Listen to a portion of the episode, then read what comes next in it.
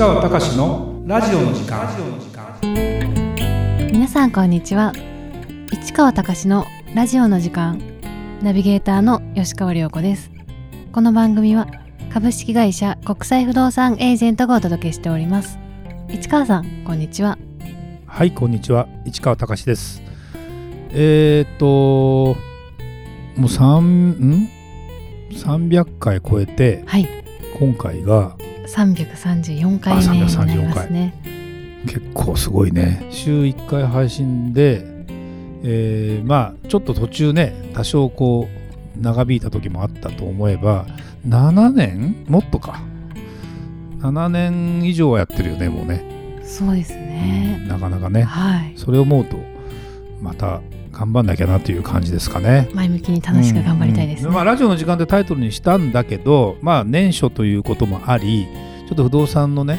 また市況というかどんな感じになるのかなっていう話なんかを今日もまたしたいなと。前回海外不動産の話国際不動産の話をさせてもらったんだけど、はい。まあ、今日ははいタイトルお願いします。はい、えー今回はついに国内不動産住宅の売れ行きに陰りが見え始めたか首都圏マンションの動きが鈍いことにというテーマです。はい、ちょっとねこれタイトルを考えていろいろですねその後情報も仕入れたりして今整理してちょっと話しますけどみんなが言ってるのはですねみんなが言ってるのはその住宅評論家的な人とか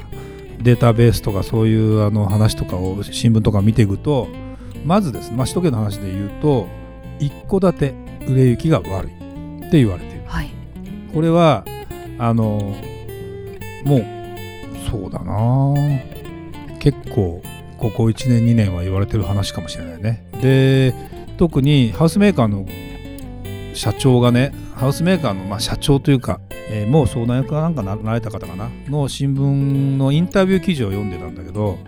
もう大手のハウスメーカーです。が注文住宅でえーお客さんを募ってえー土地を持ってるんだか持ってないんだかは含めてあなたに理想の家をあの作りますよっていう、まあ、大手のハウスメーカーとかいっぱいあるじゃない。で、えーそこの、まあ、創業者の息子さんでもかなりお年なんだけどその方のインタビューを見るとまああれだねその方が現役でやってる頃とっていうのはその注文住宅っていうのは1ヶ月営業マン1人当たり1ヶ月2個売れたらしいのよ。結構な数ですよね。すごいでしょ？はい。注文住宅だよ。注文住宅そんなに売れないじゃない。で今どのくらいのペースで売れてるかというと23ヶ月に1個らしいだからまあざっと言うと5分の1ぐらいかな。ということはで、えー違うか違うハウスメーカーの人も言ってるんだけどもう注文住宅の時代は終わったと言っている。でどうしてるかと建て売り住宅を作ろうとしている。要はカスタマイズというかね例えばオーダースーツがなかなか売れなくなって既製のものを持って言いながらでも個人で多少ほら合わせたいとかってあるじゃない。そうやってカスタムオーダー的にいわゆる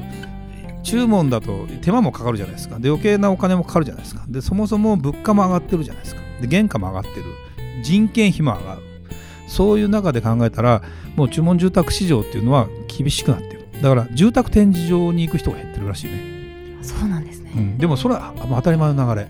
でだからもうビジネスモデルを変えなきゃいけないというような言い方を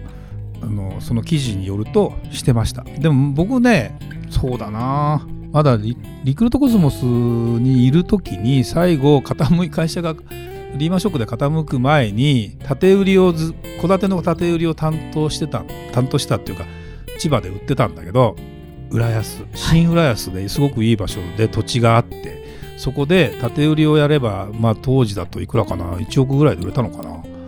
というような場所だったんだけどついに会社もやばくなってきてあの建築費が払えないから土地分譲にしてその上に注文住宅を建てて売りましょうってことで、まあ、大手のハウスメーカーと組んだわけですよ。でその時にまあこれ今批判と捉えたら申し訳ないんだけど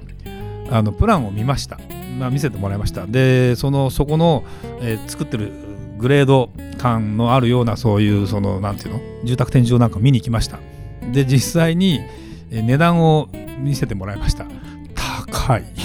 まあ構造でいうとやっぱ営業マンの費用とかね諸経費とかがすごくかかってるんですよ。だからまあ言ってみれば利益率が乗ってるというかその会社からすると人件費も払わなきゃいけないしなんとかのコストもかかるしっていうことでいうと必然的に乗ってくるわけ。でそういうビジネスモデルが成り立たなくなったっていうことなんで縦売りにしてカスタムオーダーって一部の分は選択できますよとか選べますよみたいなさあるじゃん。この間取りの一部ここを外す分は別に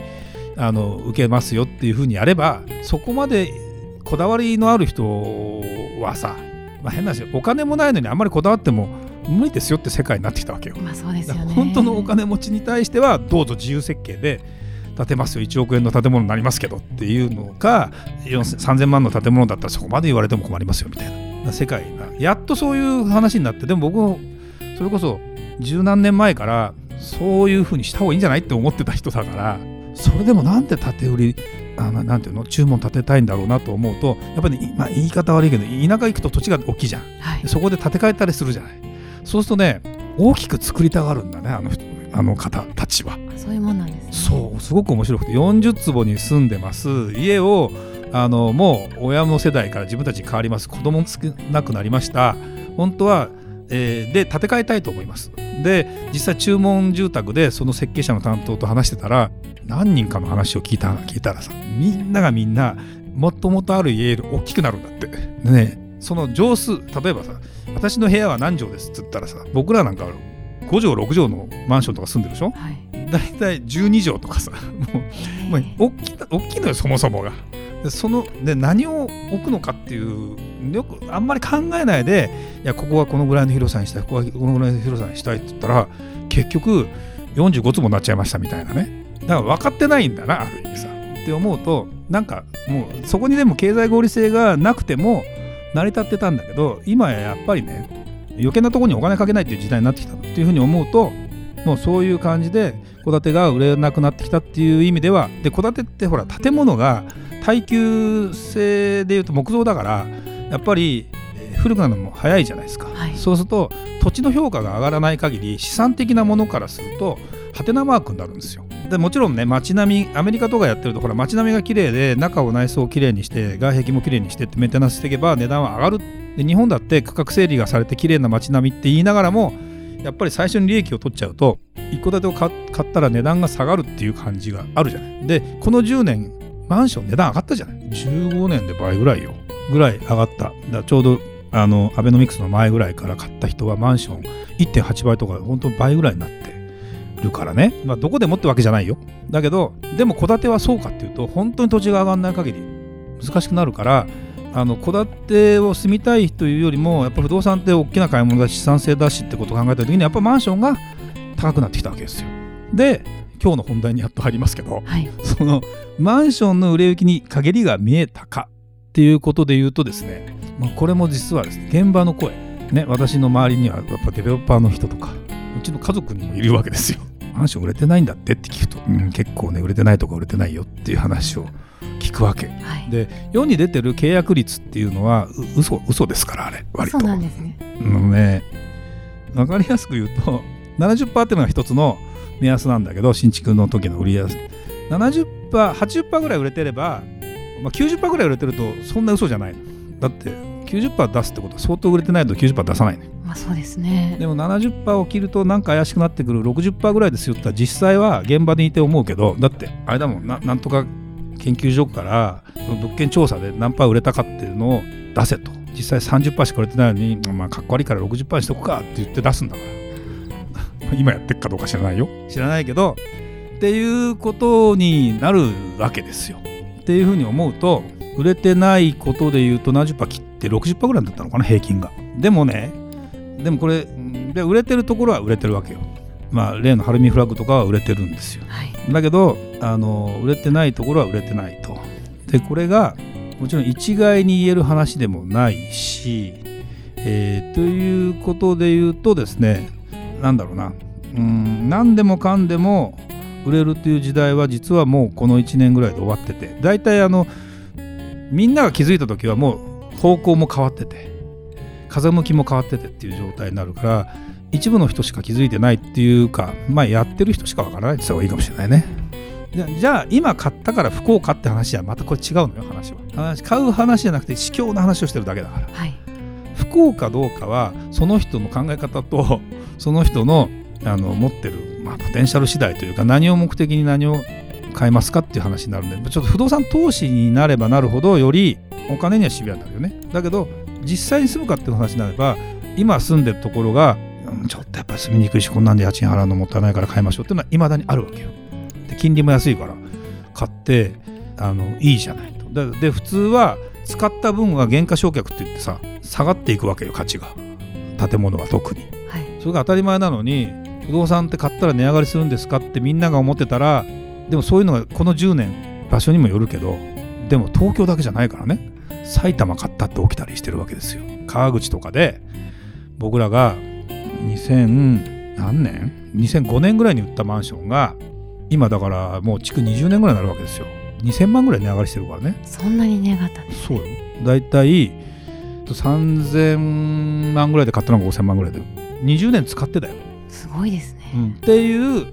のがもちろん物件によるっちゃよるんだけどこれがどんな物件によるかって話は今日はちょっと割愛するけどでももうやっぱりこういう立地でこういう規模感でこういうマンションは出ないよねって思われたら勝ち,、まあ、勝ちなわけね、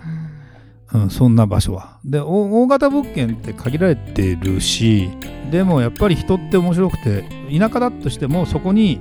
例えばイオンができますよとかいう話になるとあれって言ってるうちに住宅が建ち始めたりするんだやっぱりどんどん。だって人はそういうとこに住むし。ね、だからあの本当は街づくりっていうのはまだなんだろうね土地さえ安く提供して例えばそこに建てる方にあんまり採算についてのシビアさがないんであればもっといいものが供給できたりするかもしれないね本当はね。でだけどそこに資産価値を求めて値上がりを期待しようと思うとなかなか現実は難しいだから土地は適借地権で返します正直最終的には。だけど町を住んで安く住んでってこの20年これで住みますは全然ありなわけ。賃貸どっちがいいですかっつったら持ってた方がいろんな意味で自由になったりするしね。で思ったりするんで。でまたちょっとね話に戻すと国内不動産住宅の売れ行きにっていうことで言うとまあみんなが言い出したのはまあ三極化。要は値上がり続けるような希少価値のあるものが大体15%、はい、でもうどうしようもないのが15%残りの70%はまあどっちとも言えない。だから大体大半で言うともうすでに値上がりではないんででこれをでも世間の人はマンションが買えない値上がりしてる平均価格がいくらだって話になると全体が上がってると勘違いするんだよね。そうじゃなくてじゃあこの15%を狙おうと言ったって狙える人はどういう人かっていうとお金のある人しか狙えないんだ基本的には。やっぱり少額投資はリスクを伴うわけ。だからね、だって投資という言葉がさいつの間にかギャンブルになるんだ1万円ぐらいの元本になってそれを100倍にしようと思うとさ。これは投機なのかあのギャンブルなのかになるじゃん。1万円で100万円にしようと思ったらどうします？競馬するんだよね。割とさ分かりやすく言うと。だってあの万馬券当てたらねあの100万馬券、まあ、1万円じゃなくて1000円でも100万馬券当てたら100万円になったりするからその元本が少なくていきなり一発勝負狙うと思うとでも確率が低いから。でそれの究極が宝くじなわけですよ。あそうですよね、うん、だってそこの売り場のやつ全部買ったとするじゃん。でこの売り場から1等が出ましたって冷静に見たら全部が出てるわけじゃないじゃんそうですね。2等が出ました。3等が出ましたって出てるでしょ？たまに、はい、売り場のやつ全部買ってたからねそれ。その出てるやつ。いくらか、ね、いくらかかるんですかって世界になるじゃないですか。って考えた時にまあこれは僕のポリシーだから別にあのー、あれしなくていいんだけど宝くじは当たらんよ。多分。普通に考えれば。だから当たった人が面食らってまあ、不幸になっちゃうって話も聞いたりね。でもそこで競馬の方がマックス18頭出ますでそのうちの7割が1位から8位ぐらいまでに最初の人気でいうところの上から数えた方が早いところの人気馬が7割方来るんだってやっぱり。でそれで計算して僕もちょっと一回ね競馬に凝ってまあ一回100万馬券昔当てたなっていう時があって、えー、それはまぐれなね。まぐれをでも結局もうまぐれだなっていう結論になったんでもうあんまりもう積極的に全然買わないで終わったんだけどだって真剣に当てに当てに行こうと思うと倍率低いのよあそうなんです、ね、低い低い低い。でそこに普通買わないだろうなっていう10番人気ぐらいをパシッとはめてくると結構跳ねるんだけどそれは知ってたら買わないよそれ普通。で当たらないから普通。って思うとなかなかねこれはね難しい。難しいです、ね、うん、だからあの、まあ、ずっと単勝一番人気をずっと買い続けたら黒字になるのかっていうのをなんか試した人がいてなんかずっとやったら黒字になるみたいだけどまあ運もあるよね。って思うとねなかなか難しい。ででもでも住宅っていうのは今言ったように投資だけじゃなくて幸せ云々っていうこともあるので何とも言えないんだけど、まあ、陰りが見え始めたら次何を考えるかっていうとあのそんな強気じゃない相場になったら値引き交渉もしやすくなります。で値引き交渉して買った人で後々儲けた人は結構いっぱいいます、うん、だから必ずしも最初に買った人が幸せでもない。でだってさ、まあ、さっきの、まあ、前の時の話だ。2割2割引きぐらいで仮に買えたとするじゃない。結構安く買えるよそれ。そしたら、まあ、そうですよね、うん、でそれって最後の1個だからまあいいかっつってまあ最近なかなかねそういう売り方しなくなったんで大手が増えた。売り急ぎ必要もない。お金もある。だからそういう売り方しませんって言われちゃうんだけど。それもだんだんそうじゃないチャンスも出てきたり。あと1個だからだってずっと販売してたら人件費もったいないしさ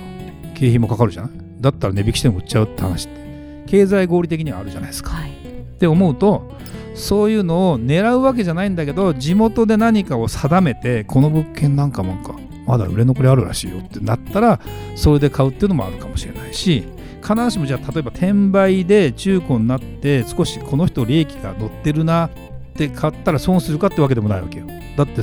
全体が安くてそれを買った人が1回売り値を上げてでもそこで買ってまた上がるケースもあるから。だから一概に本当に言えないんで答えになってるのかってなってないんだけどあの動きが鈍くなってきたっていうのはある。だからそれはそれでチャンスかなと